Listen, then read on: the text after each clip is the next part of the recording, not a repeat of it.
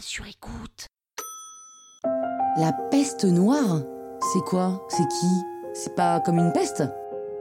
Vous écoutez Krusty History, le podcast qui vous raconte les histoires de l'histoire.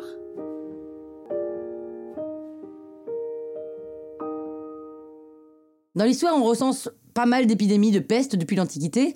On a seulement réussi à isoler la bactérie au 19e siècle, donc ce qu'on entend par peste à l'époque au Moyen Âge ou dans l'Antiquité, c'est pas forcément la peste à proprement parler. Je m'explique, ça peut être le choléra par exemple, qui est aussi très très chiant, mais au XIVe siècle, il y a une grosse épidémie de peste, la plus meurtrière, et qui pour le coup est réellement de la peste. Donc c'est l'épidémie de peste noire de 1347 à 1352. On l'appelle pas noire parce que c'est une autre variété, non, on l'appelle noire parce qu'elle a été très très violente. Si vous voulez tout savoir sur le type de cette peste, il s'agissait d'une peste bubonique, le type le plus répandu. En gros, elle vient des rongeurs, surtout des rats, et se transmet d'un animal à l'autre, ou à l'homme à cause des puces. Et ces puces, en piquant, font des bubons. Les bubons, en gros, c'est des ganglions qui se gonflent. Et plus de la moitié des malades ne survivent pas sans un traitement. Et bien sûr, on les avait pas à l'époque, les traitements sous la main. Donc c'est vraiment l'horreur, au moins le tiers de la population européenne est tuée, et pour les populations de cette époque, où la religion est très présente, la peste c'est une punition de Dieu. Et comme ceux qui sont touchés sont sûrement punis par Dieu, on préfère les isoler du reste de la population. Bon, alors c'est pas plus mal aussi, hein, la quarantaine dans ces cas-là.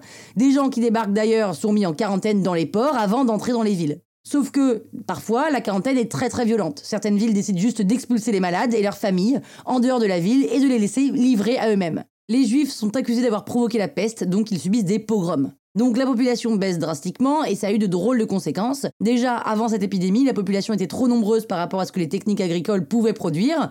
Donc bon, c'était déjà une pression en moins sur les survivants. En revanche, petit problème, il y a beaucoup de paysans qui sont morts. Donc l'un dans l'autre, personne ne pouvait bouffer. Et puis c'est aussi la mort d'un grand nombre de contribuables alors que la peste avait engendré des coûts importants pour les autorités. Donc c'est un énorme choc pour l'économie évidemment. D'autres épidémies de peste viennent frapper la population jusqu'à la fin du XIVe siècle, mais jamais aussi fortement que celle-ci. Et l'Europe commencera à reprendre du poil de la bête seulement au XVIe siècle.